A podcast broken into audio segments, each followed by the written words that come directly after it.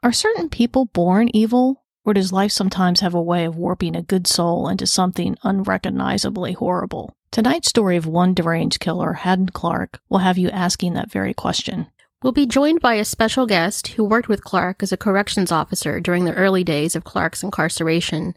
To protect our guest's identity, we'll be referring to him as Jim throughout tonight's show.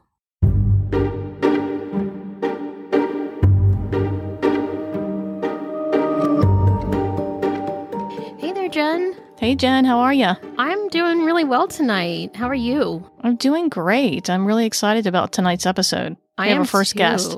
I know. The fact that we have our first guest is so exciting. Maybe we're actually becoming legitimate. I feel like that. So, so yeah, so we want to introduce our guest whose name is Jim. And Jim, um we're so excited to have you here this evening. Well, thank you for having me. I don't know uh, how legitimate I'm going to make you, but we'll give it a shot. Trust me, anything um any little tiny bit of legitimacy is going to be more than what we already have. So, so we're we're just excited you're here. And let, I'm just going to go ahead and talk a bit about what we'll be discussing this evening, and then we'll we'll talk about drinks and all of that. But so the reason we we decided to invite Jim is because he has some really up close and personal interaction with a really with a really scary figure. So we're going to be discussing the life and crimes of Hadden Clark, who may or may not be a serial killer, depending on what evidence you want to permit. And we'll talk more about that later. But he definitely killed two people in a really, really horrible way a young woman and a young girl. Um, really, really awful crimes. So Jim actually worked with Hadden at the Montgomery County Correctional Facility in Rockville, Maryland. And so has really some interesting insights, just I think working in, you know, corrections in general, but also working with a criminal, the likes of Hadden Clark. So we're going to talk about Hadden's life, upbringing. We're going to talk about his crimes, and then we're going to really delve in with Jim and get some insight into what it's like to work with someone like that. But before we do that, we want to talk about what we're drinking because that's really important to us. So, Jen, let's start with you. What are you drinking? I am having a coconut rum That's punch. beautiful. It's such a pretty color. Thank you. It calls for coconut rum. It also has pineapple in it. It has OJ. It also has some fruit punch as well. Hmm. And lemonade. Forgot about the so, how lemonade. much rum does it have in it? Altogether, it has three ounces of rum, but I doubled up. So there's six. Jesus. Lord have mercy. Because I was going to say that's a lot of mixer, you know. So I thought, well, that's more, honey, that's more fruit juice than, than drink in there. But I guess not with six ounces of rum. and lime as well. Jim, what are you drinking? Because we, we did warn you that you needed to bring something to drink. yes, uh, nothing so bougie or fancy as what you guys usually do. I am drinking Bitches Brew from Dogfish Head. Ooh, nice. We were just talking about Dogfish Head the other day. My last I love bottle. this. Bitches Brew. That sounds fun. What is it? Did you say it's an IPA or? No, it's a uh, it's kind of a mixture of a mead and a wood barrel aged Hmm. beer. Kind of um, it's hard to describe. They it gets its name from the Miles Davis album Bitches Brew, and yeah, they got his picture on the label. Oh. Oh, that's so cool. They come in like these really large bottles, right? yeah, I've been Jen? saving it for a special occasion, Well, Well, that's this is it. That's right. That, that is and nice. it's nine percent. Wow. Maybe not as much as Jen's six shots of uh, When- coconut rum. Yeah, well, still pretty good. We'll see how bougie I am by the end of this episode, bitches. Something tells me not very bougie. Jen actually got me for Christmas a bottle of God umeshu, which is this Japanese plum wine. And I, I'm just telling Jim this. I know I told you this last time, Jen, but um, I got super excited because I thought it was a hundred. There was a hundred percent on the bottle, and I was like, "Woo, this is gonna be great!" But it turns out it was just 14 percent alcohol, so it wasn't like pure grain plum wine anything. That'd be pretty rough. Yeah, it's probably just as well that it wasn't, but it was good. I'm actually drinking, um, and I'll let you come to your own conclusions about why, but I made a peach martini this evening. It is, I used two ounces of vodka, about an ounce of Chambord, of course, peach nectar, I think two ounces of that, and then about a half ounce of lime juice, and then garnished with raspberries. It's really good. And you're on your I'm on my second? second, yeah. I, I quadrupled mm. it. In fact, like I made so much that it was overflowing my shaker. So I probably should not quad- try quadrupling in the future. We'll see how you fare You're not, tonight. on, you're not on Jen's level yet. Yeah, Jen, you may have a lot of editing ahead of you. That's all I have I'm sure say. that I will. So should we just jump in because I feel like we have a lot to talk about tonight, and I want to make sure that we use our time well since we have Jim with us, and he may get sick of us and want to get get off of here after after too long. Yeah, he's already been on here over an hour. so exactly. So, Jen, I think you're going to start us off, right? Yeah, I'm going to start us off. I'm just going to talk about Hadden Clark's upbringing, his family, because I think it's he has a really complicated upbringing and a really interesting one at the same time, and not in the good sort of way. So, Hadden, his full name is Hadden Irving Clark, and he was born on July 31st, 1952, in Troy, New York. And he was the second of four children. And I think it's important too to just kind of go in the the birth order of his siblings because you know they're an important part of the story as well. His oldest brother was Bradfield Hadden Clark, and he was born in 1951.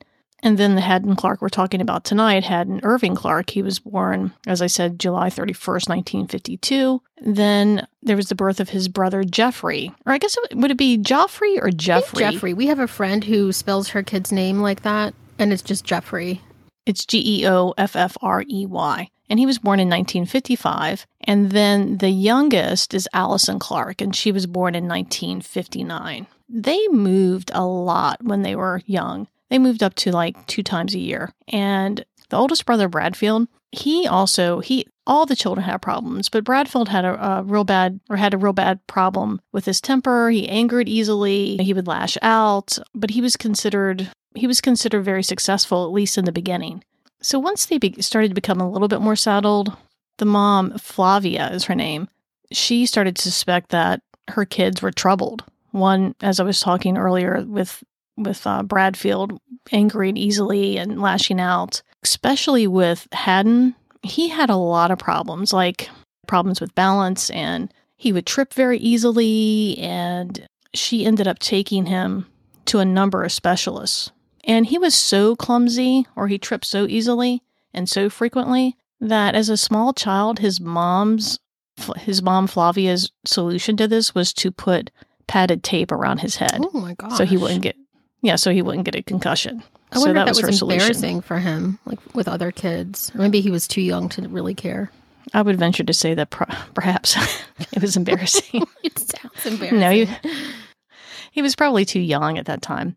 So when he was four, she sent him to this um, Yale Study Center where he saw doctors and and different specialists, and they determined that, or they said that he had cerebral palsy and some mild brain damage. And kids were afraid of him because not only would he lash out like his brother, he would get really angry and lash out. He did it far more often, but kids were afraid of him because of that. So they didn't want to play with him because he would get mad. He would physically try to hurt them or sulk when he didn't get his way. And they were just, they were really scared. So he didn't really have anybody to to play with. There was one family in particular that the Clarks would get together with and I think have dinner and that sort of thing. But I think due to his behavior and the family was just kind of strange in general, that particular family kind of started to distance themselves from mm-hmm. from the Clarks as well. Sounds really lonely for them. Oh, it does. I mean, for all of them, it sounds like it was a terrible upbringing. So when Hadden, as he got older, the older, tougher kids would make fun of him and torment him because they weren't afraid of him. He, the way he would get his revenge is that he would kidnap their pets and then he would kill them and leave them on the porch of these people that in his mind had wronged him. Please don't him. tell me there were cats involved in this, Jen. Oh, there were all sorts of animals. Oh. I think mostly cats and dogs. horrible. But he also, evidently, the father, and his name is also Hadden as well. The father would take Bradfield hunting with him, or Brad hunting with him, but he wouldn't take Hadden. The only thing that was a little unclear is that it looked like that they not only hunted with they not only hunted with guns, but I think they did some trapping as well. Well, Hadden learned to trap, so I don't know if he did that on his own or his father wouldn't take them if they were just using guns, but would allow him to go if they were just setting traps, or if Hadden just learned how to do this on his own. So he learned to trap animals and he would capture quite a few, like mostly squirrels and raccoons and that sort of thing.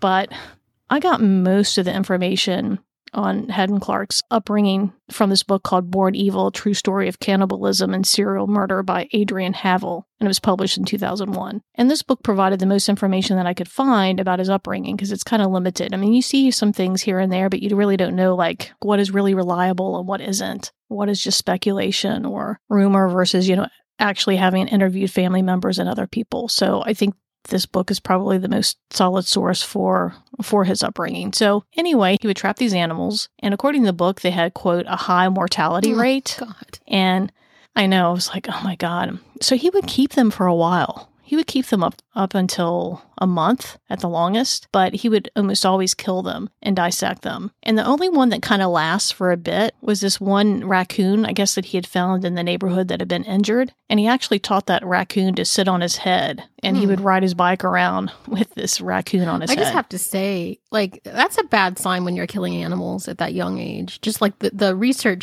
shows that, you know, that um, that is definitely a an indication of some conduct disorder or antisocial stuff going on. even pre-research i mean if your kid's trapping animals and Yeah. on a regular basis and then always ultimately end up dissecting them one would think that would be a huge red flag You would think. Did he do it in secret? i don't see how he could have done it in secret because if it's known that he this is something that he did and he had like Mhm. kind of this menagerie of animals Wow. i think sometimes he even had more than you know one at a time i think they i don't know this for sure but it seems like they knew about it and they just Mm. let him do it and then his brother jeffrey was saying that Hadden didn't seem like he had a sense of right and wrong from early on.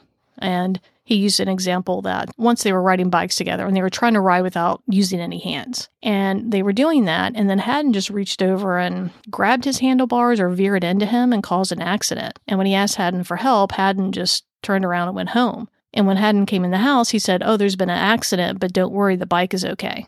Ooh, yeah. That's just, I think, how he yeah, thought. like a lack of being able to identify with somebody else's pain or like lack of empathy. And the mom, Flavia, she was really into, she was really active in the PTA, evidently, and also Boy Scouts, but she also started to drink very heavily. And her husband, it seemed like he was pretty removed from, at least emotionally, seemed like he was pretty removed from the family. So she was taking Hadden back and forth to these doctor's appointments, to therapy, and her husband just, he worked a lot. He was a chemist. Very, very smart man by all accounts. So Hadden was just taking up so much time that the other Clark kids became jealous of him because they weren't getting the attention that, that they needed. And the sister, Allison, she reacted to this by running away, and she was actually placed in a psychiatric hospital for a number of months. Really? Wow. And years later, she would describe when talking about her upbringing, she basically felt like she never had a family. And I don't know if the, in the in the '60s, if that's like a thing. If you ran away from home, they would put you in a psychiatric hospital. I mean, you might know more about that well, than my mom actually ran away from home at 15 and that would have been in that would have been in the late 50s and social services ended up working with her and asked her like where do you want to go? And she went to live with her her aunt. But i don't know. I've never heard that. So but that's that's really interesting. It makes me wonder if like because of the family history of all the mental health issues if that's part of why they took allison. It seems a possibility that there could have been a lot more there, even going on with her, possibly.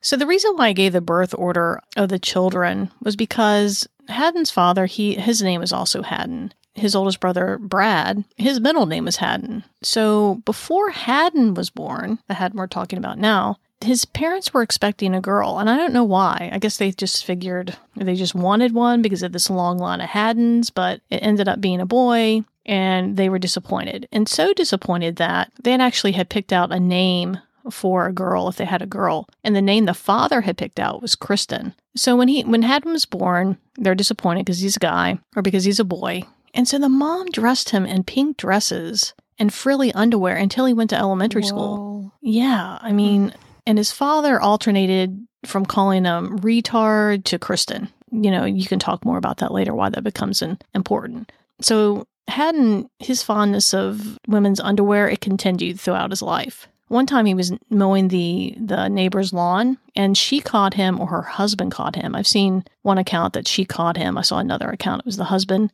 that he had gotten into her room and she caught him wearing her, her mm-hmm. nightgown. And there was also a peeping Tom incident that he was involved in. And his mom took him again to see a psychologist or a psychiatrist. And they told her, don't worry, he'll grow do you know how of it." old he was around that time jen He was at least 14. Okay.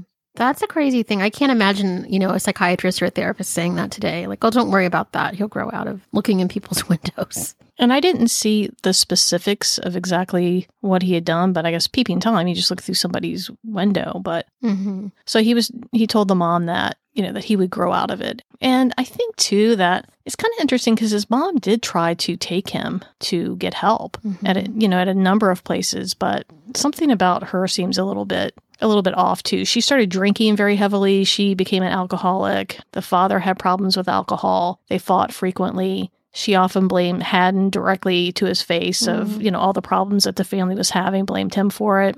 So Hadden, he actually ended up going to like a, a culinary institute, and it was a very prestigious one. I believe it was one I think New it was York. the CIA. what does that stand? It's not the CIA. I know what you're Um, talking about. Yeah, like the Culinary Institute of America, I think. Yeah. So it was very prestigious. He didn't have a problem landing a job. In fact, he he got a job at a restaurant in Provincetown, Massachusetts, but he didn't last very long there because of the strange things that he would do. And I think at one point he admitted to urinating into a vat of of potatoes. Or that might be that might have been another job he had, but he was very strange. He really creeped people out at work. He was caught, they said, guzzling beef blood. I read that. Yeah. Yeah. Yes, and then, so he had a number of jobs going here and there. He even worked for like a cruise line, and he even did ice sculptures for the Olympics in 1980 in Lake Hmm. Placid. Like in that regard, he was accomplished. He was really skilled at what he would do, but he just continued to have problems. So he goes into the military, into the Navy, and I think the the feeling in the family was that that would kind of provide him a structure and maybe straighten him out. He didn't fare well in the Navy at all because he's in the military and he's wearing like women's underwear and that Yeah, sort that of thing. didn't go well.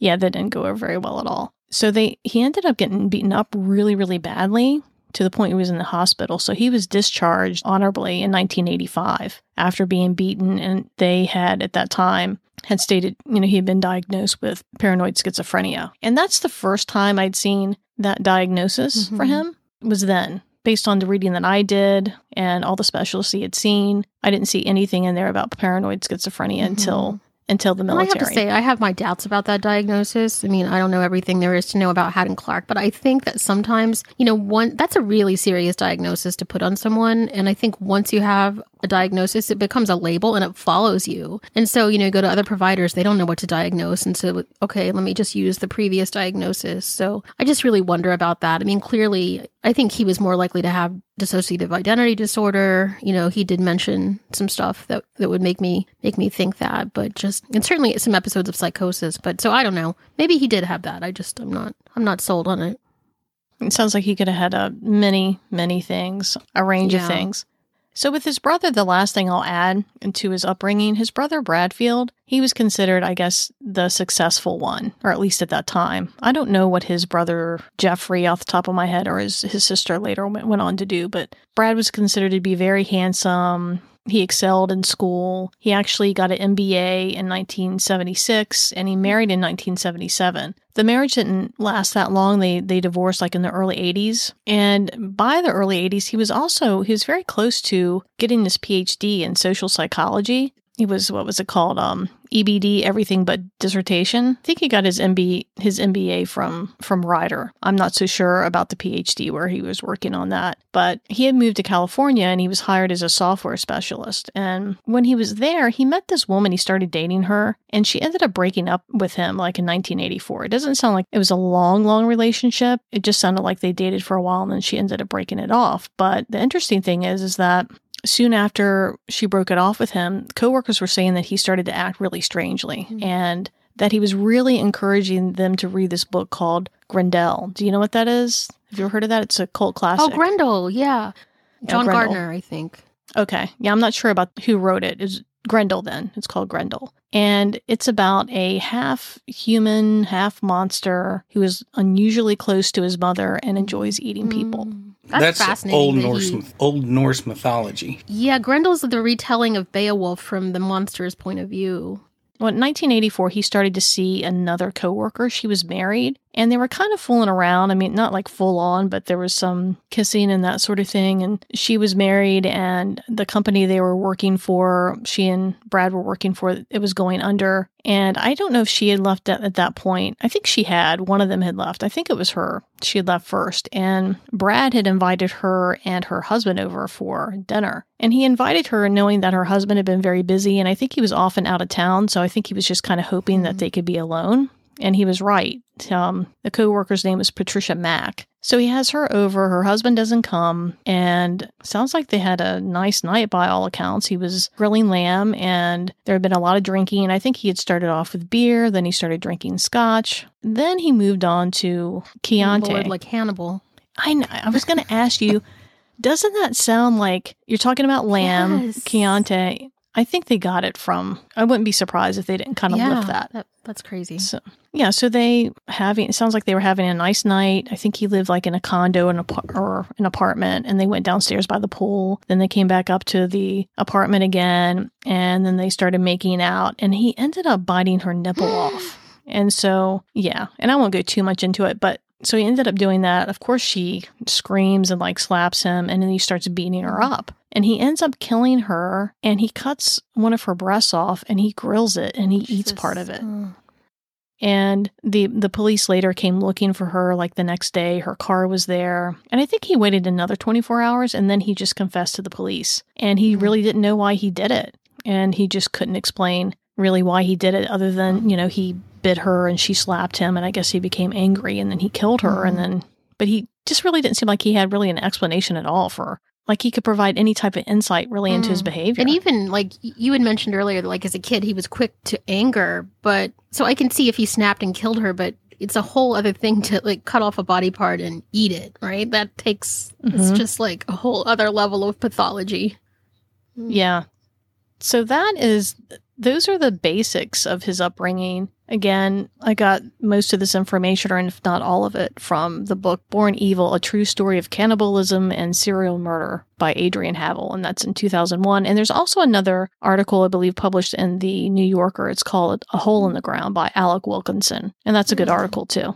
So I'm going to turn it over to you. So, um, like Jen, I also relied on uh, a lot on the book Born Evil by Adrian Havill, and I went to a site called Murderpedia, and I also had several articles from different newspapers. So that was that was really helpful. Um, so what I want to do is talk about a couple of the, well, really the main the main two crimes, the crimes that were proven that Hadden Clark committed, and then we'll talk about you know there's speculation which he has really given rise to himself that that he maybe killed a lot more people than than the two that we know about. Um, so the first murder I want to talk about is the murder of Michelle Dorr, which occurred on May 31st, 1986.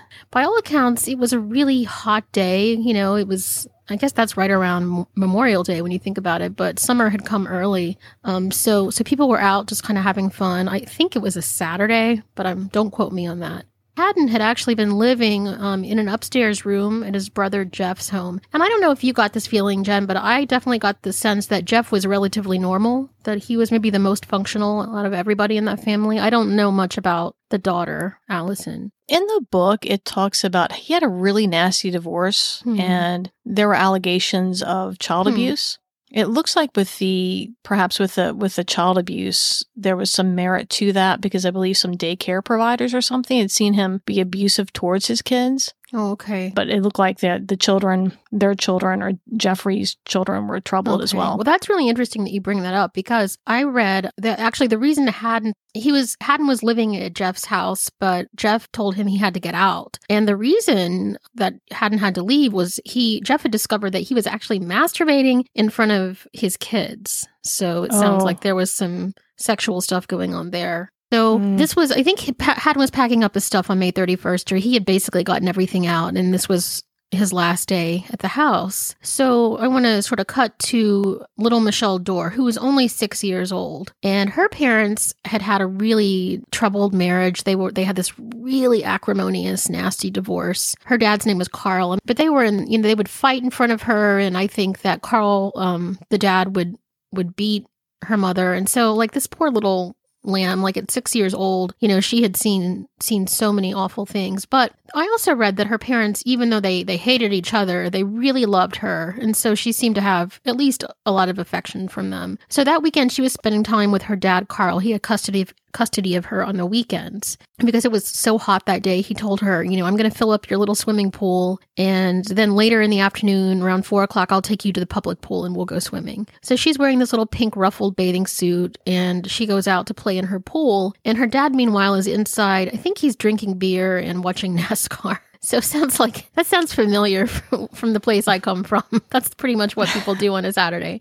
So that's what he's doing and he he goes out and checks on her later and he doesn't see her but he doesn't really get that worried. And then later around 5 or 5:30 he's like where is where's Michelle, you know? So he goes and and looks for her it turns out that little Michelle, she got bored playing by herself. So, as kids do, she just went down the street, and one of her friends was Jeff's kid, lot, whose name was Eliza. So, she was looking for her little friend, Eliza, but Eliza wasn't there. So, Michelle runs into to Hadden Clark. Now I want to I want to back up and give like a little just a little backstory fact that's going to be important. Eliza, I'm not sure how old she was, but I'm assuming she was probably around Michelle's age, so anywhere between like 6 and 8 or 9 or something like that. Earlier that week, Eliza had called Hadden a retard. And apparently that made Hadden extremely angry. And, and, I've read that people talk about revenge as a motivation in, in both of the murders that we know that Hadden committed, both Michelle and um, Laura, who we'll get to in a little bit. So just kind of keep that in the back of your mind. So Michelle comes up to Hadden and is like, "Oh, you know, is Eliza there? I mean, I want to. Can she come out and play?" And, and Hadden's like, "Well, just go on in the house. She's upstairs playing with her dolls." So um, Michelle does that, and she goes upstairs. Meanwhile, Hadden, who is Jen explained was working as a chef or a sous chef, goes to the back of his truck, and he's got, and this just, oh, this creeps me out so bad. He's got this big box of knives, and he's got like, you know, like a meat mallet and a deboning knife, and like every kind of chef knife that you can imagine. And so he he grabs some knives and he heads upstairs and he he murders Michelle. And it's a really brutal murder. It's a stabbing. I think he slit her throat. There were just multiple injuries. So so Hadden starts cleaning up really quickly because he has to be at his job at the Chevy Chase Country Club in 20 minutes and he's smart enough to know. I mean, I don't think he's a stupid guy. He's smart enough to know that if he is late for work, that's going to be that could impact an alibi or something like that. So he he goes really quickly. He stuffs Michelle's uh, body into a duffel bag and then stows her in his truck and he goes to work and he works his entire shift with this little six year old's body in the back of his truck. Now, one thing, Michelle was a she was a fighter. She did not want to die, and during the attack, she bit him on his hand. This part really gets me. So after after work, his hand is really hurting him, and he stops after work at the VA hospital for treatment and gets his hand taken care of. Now, I don't know why, in the name of God, they wouldn't have noticed that this was a bite mark and it, it looked like it was from a child's mouth, but apparently nobody nobody said anything about that. After he gets his hand taken care of, he gets in his truck and he drives towards Baltimore on the old Columbia Pike and he he digs a shallow grave in the North Point Branch Stream Valley Park. I don't know, are either of you familiar with that? Like I've driven around the area, but I don't remember that park. I'm not. I used to. I used to live in Montgomery County. I don't. You don't know. The, I know yeah, Old Columbia Pike, like a, but I don't. I don't know that park. Yeah, yeah, that's familiar to me. Like the name, at least. I'm sure I've driven on it at some point. So he he he digs this shallow grave, um, and it's about 12 miles from where she was murdered. And before he buries her, he he says later that he eats some of her flesh. There are some other accounts where he said he drank some of her blood, but he he consumed some part of her. And I did read um, and I can't say that I know where this quote comes from, but he had told someone, I think it was an investigator, a detective, they'd asked him why he kills women. And this is a quote, but I can't source it. He says, I thought if I drank the blood of women, it would transform me into a woman. I wanted to become the girls and women I killed, which gives you, I think, gives you a lot of insight into what's going on in his head, even though it makes absolutely no sense. So Michelle's father, Carl, he soon becomes the lead suspect because investigators always say it's like usually it's usually the family member, so it's the father, the mother, and they they're really pressuring him hard. You know, they're interviewing him, and he ends up having a psychotic break, and he starts to think that okay, if I find my daughter, if she's dead, I'll be able to bring her back to life. And then his next conclusion is that means I must be Jesus. So he starts referring to himself as the white Messiah. I mean, this is you can't make this stuff up. It's it's crazy. And he ends up confessing to his psychiatrist that he had killed his daughter. He was brought in for questioning numerous times, but from what I could find, he was never charged, but he remained he remained a suspect until Hadden was eventually discovered to have murdered Michelle. And I'm going to get to that because this story takes a lot of twists and turns. Her murder would go unsolved for the next 14 years,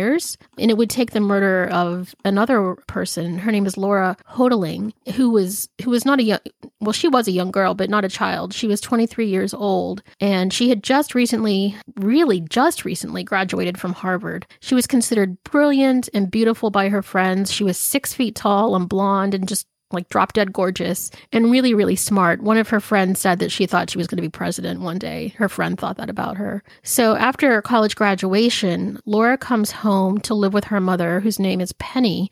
Penny's a psychotherapist and they live in Bethesda, Maryland. Now, Penny just sounded like a really nice person to me, the mom because she hired Hadden as a gardener through this organization that placed homeless people in jobs. And she gave Hadden a lot of chances. And she, you know, as she began to trust him more, she gave him certain privileges. So she said, you know, hey, you can come on in, in the kitchen and make coffee for yourself. Or if you need to use the bathroom, you can use the bathroom without when I'm not here. Like you can come on in the house and stuff like that. And Hadden really kind of took advantage of that. So he started stealing from her, but it was stuff like jewelry, underwear, the clothes that she wore. It was really stuff that I think that he was just longing he was longing to wear and that he thought was pretty probably. So he took that stuff. And then he stole some tools and i don't i don't really know why he did that but penny did confront him about that and he denied it. But I think this, it angered Hadden that he was confronted that she would think badly of him because, you know, like I said, she was a really nice person and he started to think of her almost as a mother figure.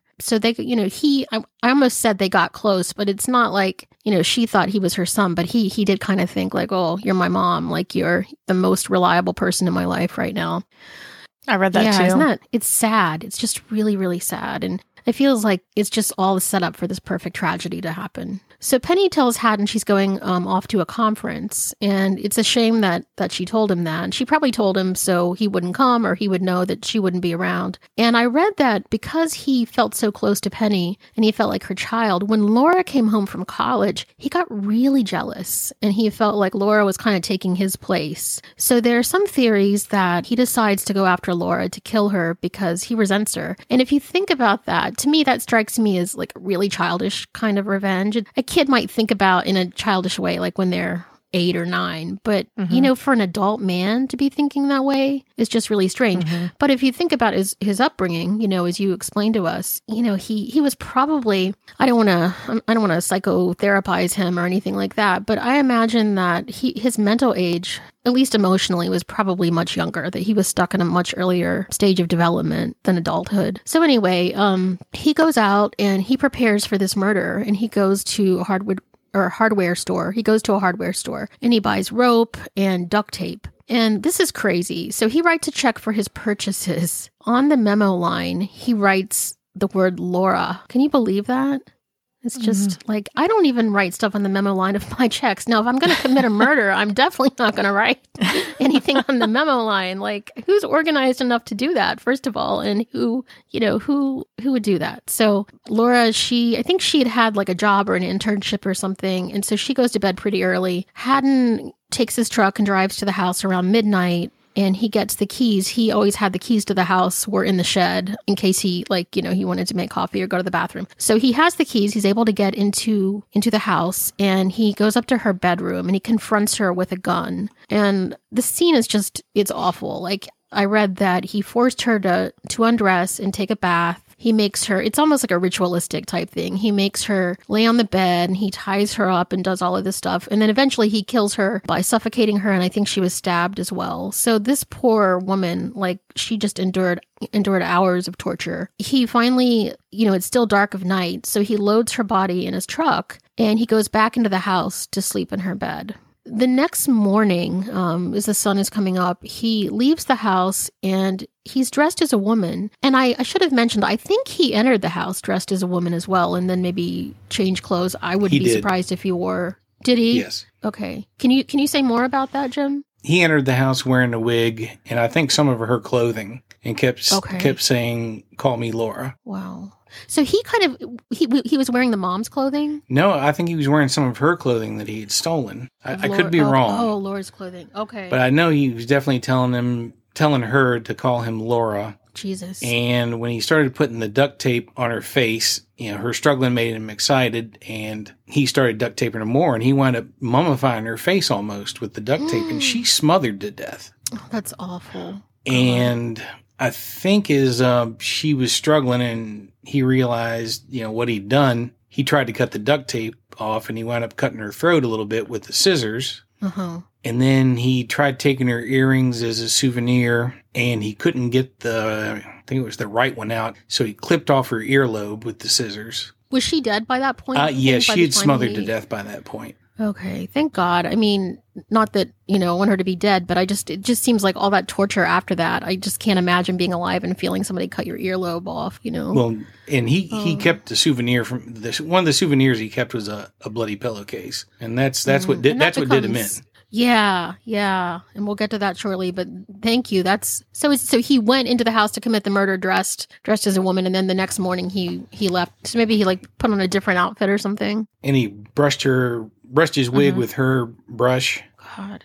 So it's like he really identified with Laura. Like he wanted like he wanted to be her. He wanted to possess her Yes. or enter into her and in the sense that like and then he would be the the rightful daughter, right? He'd be the beloved kid. There's there's so much psychosexual stuff going on in here. It's like it's not even funny. But um so a witness, there was a lady who I think she worked as a housekeeper and she was standing out with one of the kids. Um they were waiting at the bus stop to go to school. And she saw Laura, quote Laura leaving, but of course it wasn't Laura. It was um it was Hadden. And she just thought, "Oh, Laura's, you know, leaving for her job."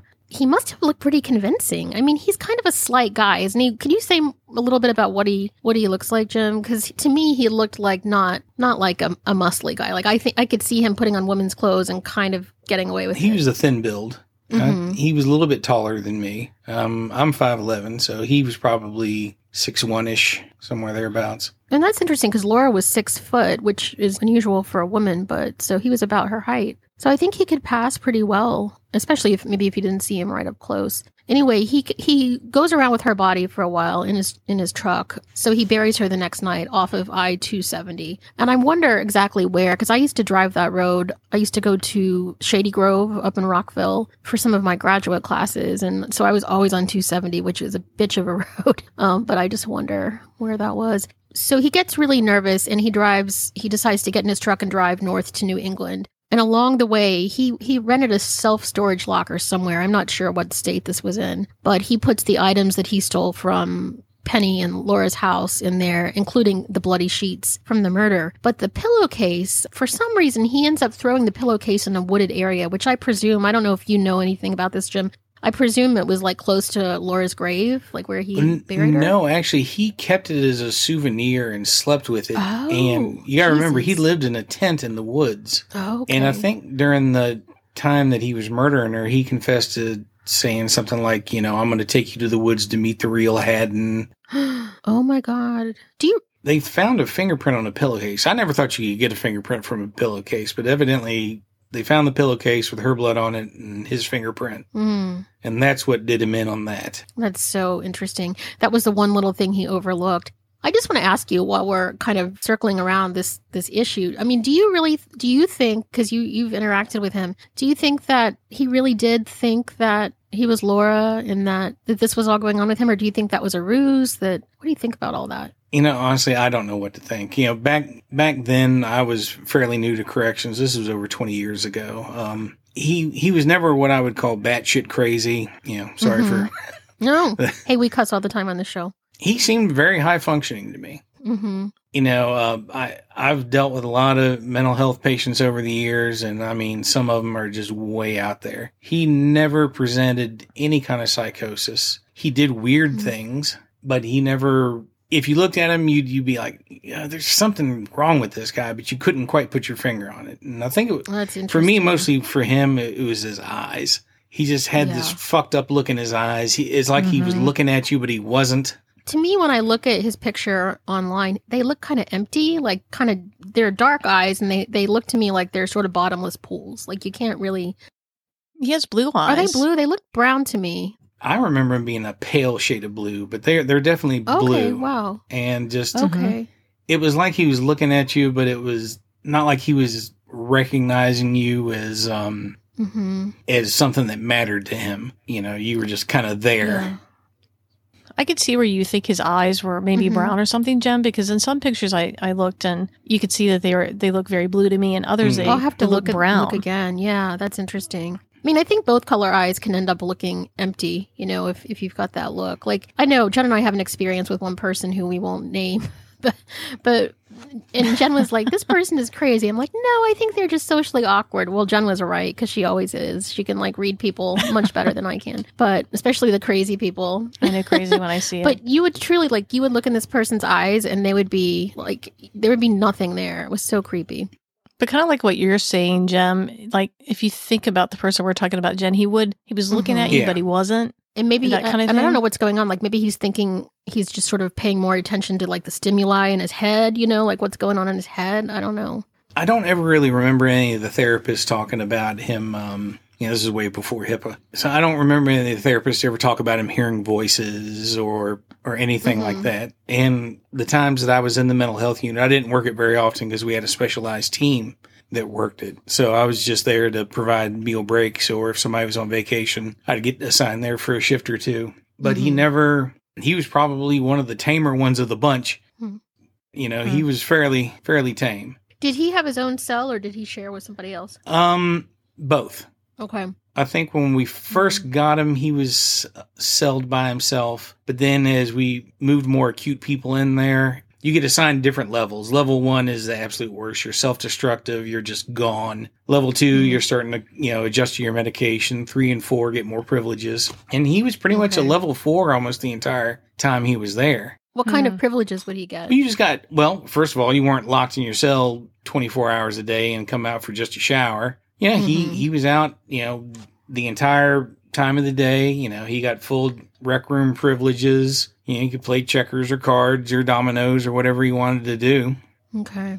I don't know if this is when he was at your facility, Jem, but when um, Adrian Havill was interviewing for this book, Adrian's a man, I'm right? assuming Jen? he is, but I, I don't I don't know. Mhm. Maybe he's Laura. I'm sorry, that Well, was a he- terrible joke. I actually um, took down this paragraph that in, in his book about a, a description of Hadden, his state of mind, at least I guess when he would go to interview him sometimes. So this is like a paragraph, and this really freaks me out. So Havill says, um, quote, he said, he is rarely in his right mind these days. You can see that today just by peering at his cell. Hadden has taken the sausage links that came with his breakfast tray and suspended them from dental floss in the window of his cell to age. He imagines himself a hunter in a campsite where winter is coming and there could be a food shortage. When he has cured and dried this meat, with the shriveled sausage becoming furry with mold, he will cock his head to the side. Then, as if a baby bird about to receive a worm from its mother, Hadden will leap at one of the brown casings, snapping the brittle tubes in half with his teeth and eating as an I, afternoon I snack. never saw anything like that. Really? No, no, no. Well, he this guy was well, this author saying that he would do all sorts of interesting things with food. Like he would just take it and Mhm. hide it. Like he would take a a grapefruit peeling and kind of um well, the outer. you see that a lot with homeless and- people. Um, you know, at the jail, they'll stash food away. And of Mhm. course, you know, when we go in, we're trying to keep the cockroaches and the ants and fruit flies down. And you go in and you've got like pieces of fruit that are rotten. And we go to take it from them and they get mad at you because "Yeah, I'm going to eat that later. It's still good. No, it's not. But in their mind, it, it, it still is. Yeah. So uh, yeah, that kind of behavior doesn't surprise me. I see that quite a bit, uh, and that's and that's more of a homeless behavior than it is a, like a, a mental health issue behavior, I guess. I wonder too, though, like he, because you said Jen, when he was a kid, he used to like tra- he used to trap animals, and well, but you said he never went camping with his dad. So I just wondered if that almost seems like a besides the homeless thing, it could be something that a kid sort of imagines. You know, kids play at that, and um, but Mhm. yeah, the homeless thing makes a lot of sense. Yeah, it just seems like he goes from like one weird idea to another. And when this was going on, this excerpt that I was reading, it's like in the first 15, 16 pages of the book. And um, that's when he, wherever he was staying, he had a, a cellmate or a guy that was beside him that he thought was Jesus. Yeah, that's when he was in state DOC and uh, for um, when he got sentenced for the the Laura Houghteling murders. Was that after you knew him, Jim? Well, he had. I started in late '96, and I think he had either just left or had gone just before upstate before I I'd gotten there because I I had heard Mhm. the name, and while he was up there, I guess his cellmate convinced him that he was Jesus. And you'll you'll you'll see a lot of this kind of behavior in in prison if they can. One guy will try and get somebody to tell his crimes, especially if they're in there for petty shit and they're doing five or six years, and you can get a guy that's doing 25 or more and he's got more information that the police want you know, they'll they'll snitch him out and try and cut a deal. So, and the guy had like long hair and a beard. You know, he, he kind of looked like Jesus. Mhm. So, Hadden started confessing things to him, and he confessed to the Dorr murder. And that's when they rearrested him and brought him back. They tried to get him to plead to the Dorr murder, I think, uh, during the Laura Houghteling trial, because they, they had an indication. And you talked about the father having a psychotic break. What screwed the father and what made the police look so hard at him is the timelines weren't matching up. Mm. Hadden Clark clocked in at the country club. He punched his card at 246. Well, the father, Carl, was it Carl Dorr? Uh, Carl, Yeah. yeah. I guess he didn't want to yeah. seem like a bad parent. And like you said, you know, I'm drinking beer, watching NASCAR, not paying attention to my kids. So the timeline that he gave was saying that, you know, he saw her at this time and Hadden Clark punching in at 246. There wasn't enough time for him to commit the murder and get to work. So something along those lines screwed it up. Mhm. And even though, you know, they were interviewing him and they were putting the press on him and they actually slapped a, a picture of Michelle Dorr down. I knew the detective and um, they were saying, What'd you do with her? What'd you do with her? And he was puking, Who? Hadden Clark was puking. The, the dad. Okay. but he would never say anything. So you were saying that you knew the um that one of the detectives is Oh, it Varney? God. Oh, it's been so long ago. Is that his I- name? I, used to see him in the C- CPU all the time, What's the CPU? Central Processing Unit. Um, Oh, okay. basically, we started a program where the police would bring us their arrestees. And while they're upstairs doing the probable cause paperwork and statement of charges, we're we're the ones handling all the booking.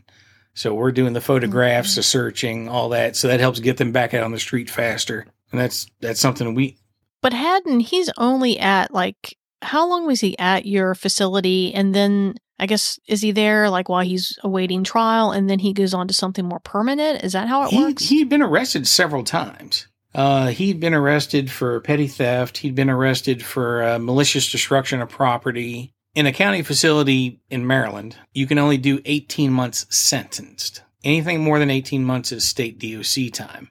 However, by the time that some of these more complicated cases are, are going through and you're getting the mental evaluations and, you know, delays of trial and everything, sometimes it can be two, two and a half years before Hmm. somebody finally goes to court. And he came to us around when I was there, around 98 and left early 2000, late 99, early 2000. So he'd been with us for a while, but he was already sentenced to state DOC time on one murder. And that was Laura Yes. Houghteling. Yeah, because he had pled guilty, I think, to second degree murder before her body was found. And then he was sentenced to like 30 years in 1993. Yeah.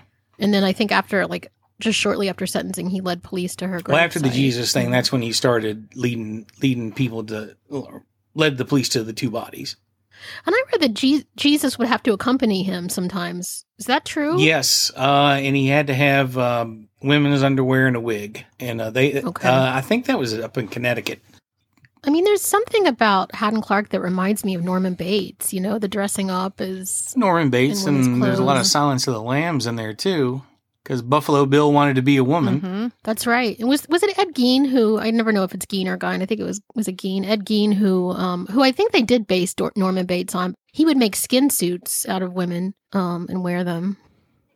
And Jen, can you speak to a little bit about um gender and Yeah. You have a background a little bit and you can speak to gender, transgender, difference between, you know, I mean, it's hard to say. I mean, when I think about um, from the little bit I know about Hadden Clark, and I think about all of the disruptions in his development from early on, he doesn't strike me as someone who was truly transgender in in a normal way. Of course, being trans is like a real thing, and you know, some people are born or just kind of born in the the bodies that don't match our gender identity. Hadden doesn't strike me about like that so much. Um, it strikes me more like he was. It was about wish fulfillment. He was trying to be what this really important figure in his life, his mother, wanted him to be, and he could never, you know, he could never really do that. And so it, it's this urge or this need, this need for maternal affection is never it's never realized. And so he keeps he keeps on. It it escalates and it becomes so that's kind of my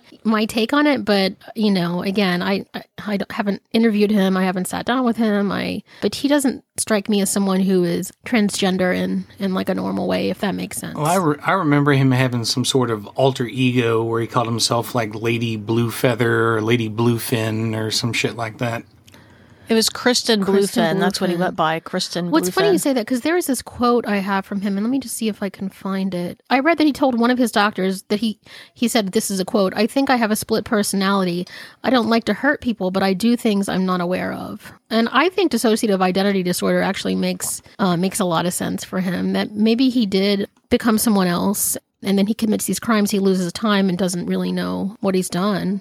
Well, Jesus said something that was really interesting and creepy. He was saying that Hadden I guess he wore glasses or need or at that time he wore glasses or needed contacts, I'm not sure, but when he became Kristen, he That's- didn't need them because Kristen was That- younger. yeah. I, I think that's more evidence that he really did have. DID. I don't ever recall him wearing glasses because you know at the jail Hmm. if you you know we provide everything so if he needed glasses he'd he'd get the the, the basic set of birth control glasses like you get in the military so Yeah. I just wonder if he if this was at a later time. well, I mean he was getting old too he was born in 52 Yeah. Mhm.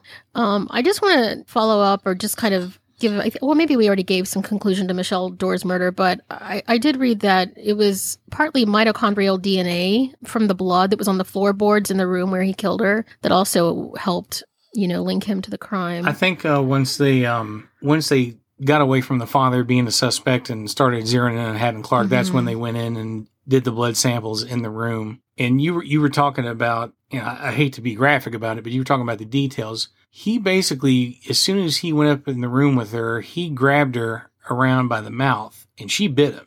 Mhm. And he spun her around and slashed her across the chest and then slashed her another way. It was almost like a Zorro pattern Mhm. and I can't remember if she started to scream or not, and then he stabbed her through the throat. So there was a lot of blood. Yeah, the poor little thing.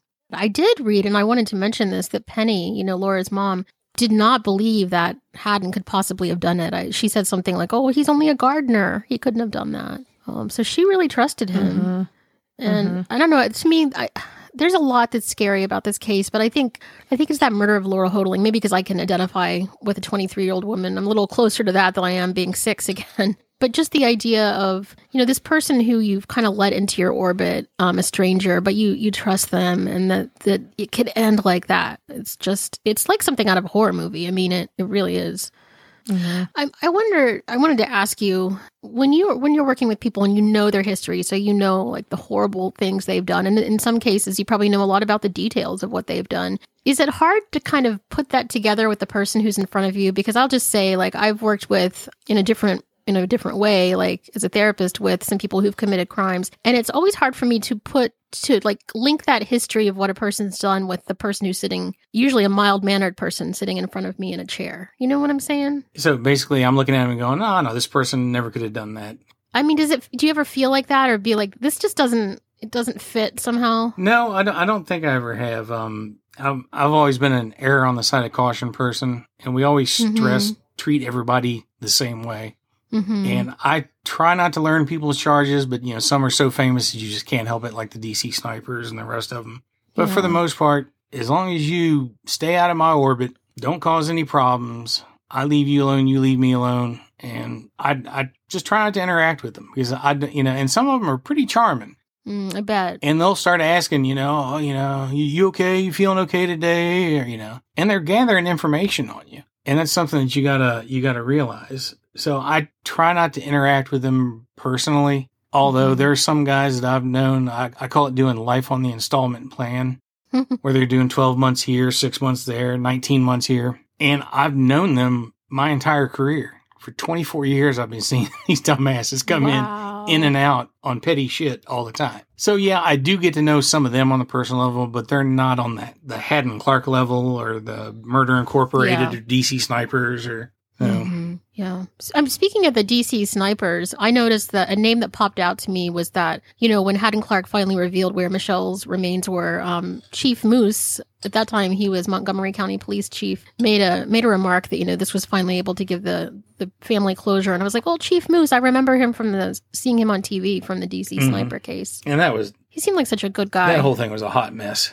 I remember that distinctly. I guess you know anybody in this area would. I was but- telling Jim earlier that I was living in Rochester, New York at the time, but it was it was national. I mean, I was just glued to the TV about that. But just like you know, getting your fucking Mm. gas, just like doing a dance, like It was funny. I I I looked like I was on Soul Train getting gas because I was constantly moving, chucking, jiving, ducking. You know,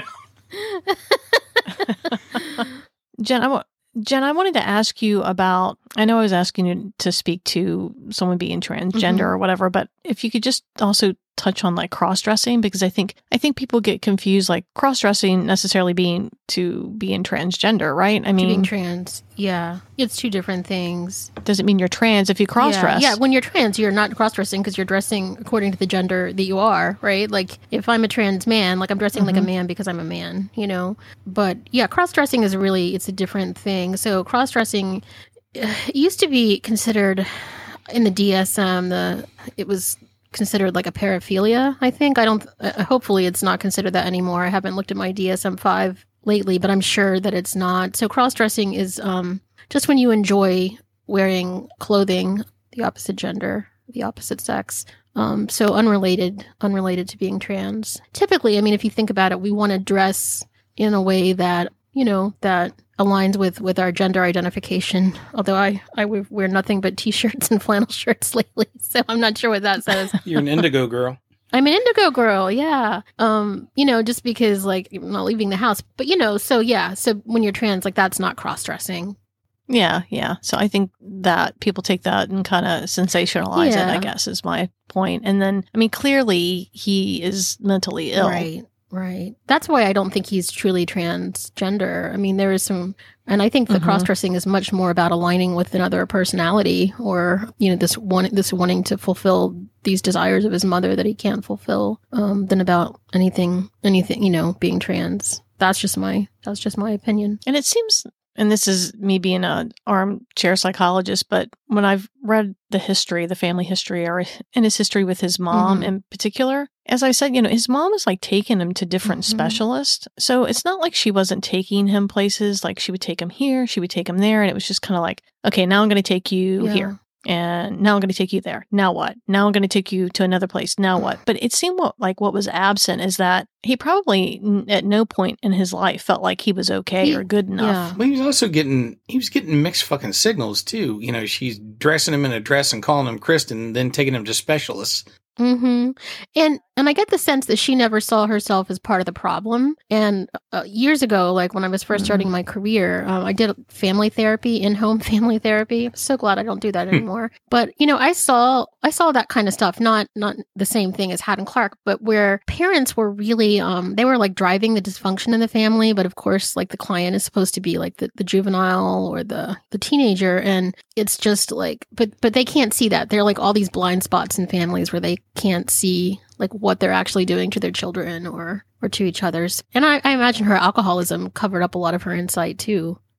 Hmm So there's never a time for him, or maybe with the other children as well, like where it's like, well, you know, you are okay, and you know, I love Mhm. you, and it didn't seem like it just seemed like that was Yeah. missing. It wasn't necessarily that she didn't take him to try to seek, you know, appropriate health. I mean, they were relatively affluent. Yeah. It's just that there just didn't seem to be, you know, a lot of love or affection at all, any feeling in that family. And the father, and I used to see this in family therapy too, you know, usually it would be the mother who was more sort of driving the treatment and getting the treatment for the kids and, and but sometimes it would be opposite. But like, you know, the father and, and with Hadden's case sounds like he was just really kind of outside the orbit of the family and and so like mom was really alone because I know, you know, we te- I think women do tend the mother tends to get blamed and the feminist part of me d- dislikes that, but but I I do think that like I think the dad um dad was really divorced from everything going on, you know. So I mean, he bears he wound up killing blame, himself. too. It was just did he? Yeah. Wow, I don't blame him. yeah, he died by I swear to suicide. God. Oh my No, god! but like seriously, and I don't know. I just have to say one more thing that's kind of outrageous, and it's like this is like the perfect family that that is a good reminder of like why maybe you shouldn't have kids. Mhm. Yeah. Like when I think about a family like this, I'm like, thank you God that I never had children. Like, not that I think my kids would have ended up like this, but it's just like the things that can go wrong in a family. I don't know. It's just, I guess between my family therapy experience and like this story, it just really brings that out. Like, there's some fucked up families out there. Does anyone does anyone know like what Hadden thought about his older brother Brad killing that Like I woman? said, I, I, I try not to interact with him on a personal level if I don't have to, and that was definitely one that I had no desire to talk to. Uh, You'd be like, how's your brother Brad? yeah, yeah, it's a family. yeah, you know. Oh, Jesus. God. No, I I was pretty much anytime I was in the, the mental health unit. I, I you know, it's probably not PC now, but you know they were so medicated back then. I called it Magic Kingdom because it was just they were flying high, and uh, God. yeah. Wow. I was more of an observer than an active participant in that program. I watched some interviews with Hadden Clark or the interrogations, and, and he would he would like to sing Bible songs because the only place I think that he ever felt kind of accepted was in church. Oh, yeah. And he would sing this song like "He's the potter, I'm the clay, and he's still working on me." He liked to sing that one and some other Bible. I never saw him do that. so- I did see him do like some weird chanting and dancing during the World Series. Uh, I think it was 98 or 99. It was um I think it was the Yankees and the Braves. Well, it's amazing you can remember that. I would have no idea. Well, it stuck out because he was like in front of the TV, like snapping his fingers and doing these hand motions and twirling around. I couldn't figure out who the fuck he was rooting for, you know. And, I, and I'm sure the Yankees and the Braves could have done without his serial killer voodoo magic to help him. But uh, but I, I I do clearly remember that. I wonder if he was doing any sign language because he has there are all these drawings. If you look up Hadden Clark and art and you do an image search, all of these drawings come up that he's done, and some of them are on. They're like for sale. I teased Jen that I was going to get her that for her birthday, and she's like, "Please do not, Jen.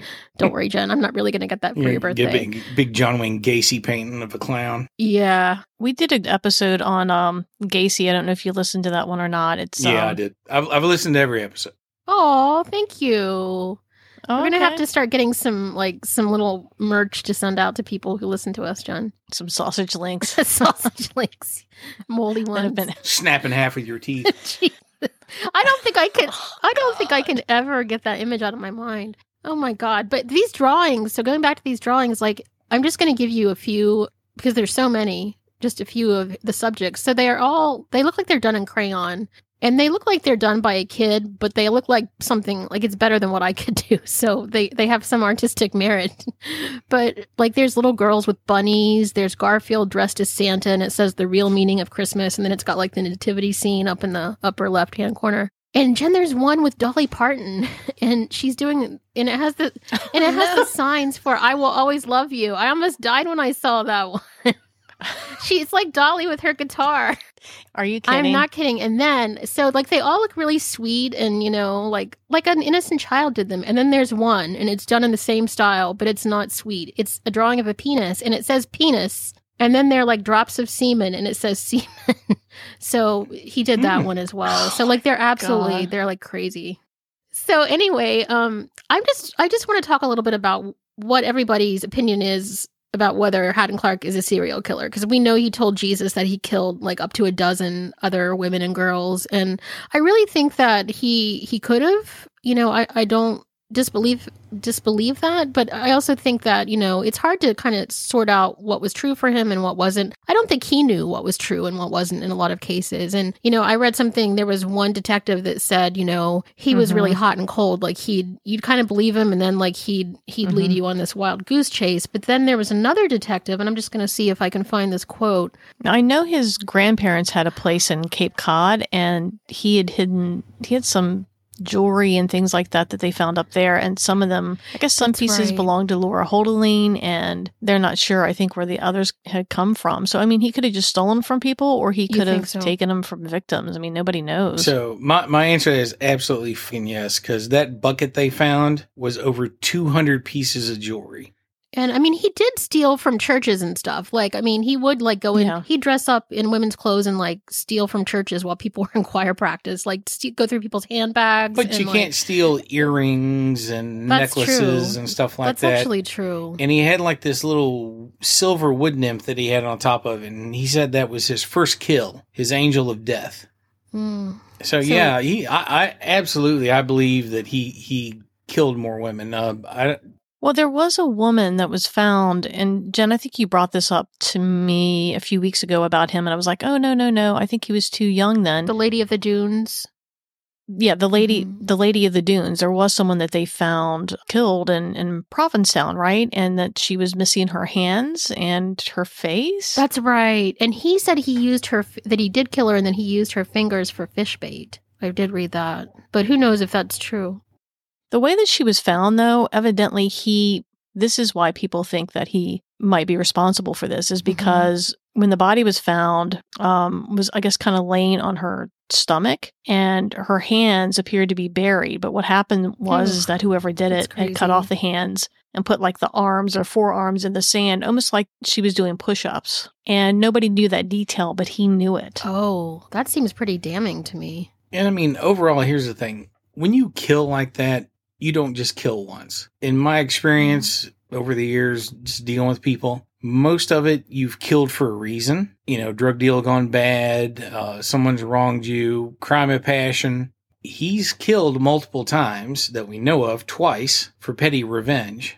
And, and he's very comfortable with it. And I, think mean, he's not just comfortable with it. There seems to be an element of enjoyment. Like there's a lot there's a lot that he does with it, right? Like he'll the cannibalism, the torture, the he seems to kind of pre-plan well, sometimes he pre-plans, like with Houghteling he pre-planned, but um not too much with Michelle Dorr. And I had read that, you know, of course, some things he did plan, and others, like you were saying, are very impulsive. I mean, he's just such a such a hard dude to figure out. And I'm Mhm. along the lines of your thinking, Jen. Like, I don't think he really knows what's true all the time. hmm I think so too. I mean, i if you met him, you I think you would immediately peg there's something wrong with him. You know, he's not right, but I don't think you'd immediately jump to serial killer. When when we Oh, had him, he was yeah. more or less a model prisoner. Um, we had a directive: no female staff could be alone with him. Um, with the male staff members, very meek and mild for the most part. Uh, very passive aggressive with female staff. Like, can you give me an example of how he would be passive aggressive, what he would do? Well, it was almost childish, you know, slamming shit down, stomping, um, Mhm. snide remarks. Which makes sense because he has all that resentment towards his mother and he he's acting like a child. I mean, I hate to pin everything on the mom and make it sound like it's psycho, you know, like the movie Psycho, but Jesus was saying that he's like, he said, you know, Kristen was just awful, was a complete that personality, if indeed he, you know, had DID. And then also he had another personality, or he claimed to have another personality that was named Nicole. Really? And Nicole was uh, Kristen's daughter. I never heard that one. hmm wow. Did that come from Adrian um, Havill's book too? Yeah. Mm-hmm. Interesting. The the quote I was looking for earlier was um, by this guy. It's from an article by Amy Warden for the APB News, but she quotes uh, Police Chief Richard Rosenthal, and his quote. He says, "We're dealing with a serial killer here. We don't know how many people he killed." So that's one, you know, one poli- you know detective who thinks. So I guess we have two. we, I I would tend to think that too. What do you think, Jen? Oh, I do too. I do too. I don't, as we were just saying, I don't know if he knows, you know, the full extent of his Mhm. crimes or what what's true and what isn't true. But I do think he's killed other people, and I think Jem had a good point. Like, you know, he he would steal jewelry and things, but in order to you were saying like he would do it in church he would like dress up like a woman and i guess when people are in choir practice this is just an example you gave that he would go and steal from their purses but you don't normally keep a necklace in your purse That's true. yeah so i didn't Who the hadn't hell keeps rings about in it. their purse? You, you, i might do a ring you maybe, but I mean, two hundred pieces of jewelry. Yeah, that's that's crazy. Mhm. So, but and I also read that he said when he gets out, or if he were to get out, the first thing he would do would be to go kill his brother and his and his sister that are out because I guess Jeff one and- wore a wire and another maybe testified against him. God. Because he had 70 years altogether, right? 30 for each murder and 10 for theft. He'll be he'll be he'll be dead by the time his time is. Uh, I was just going to say, um, and again, I'm not a mental health professional, but I'm still not convinced that that he didn't have paranoid schizophrenia and also DID, but uh, I'm sure he was just so disordered. It's hard to tease out Mhm. any of that. And Yeah. because, you know, with the whole, you know, preoccupation with revenge, and he was very, also very, very paranoid person. That's true.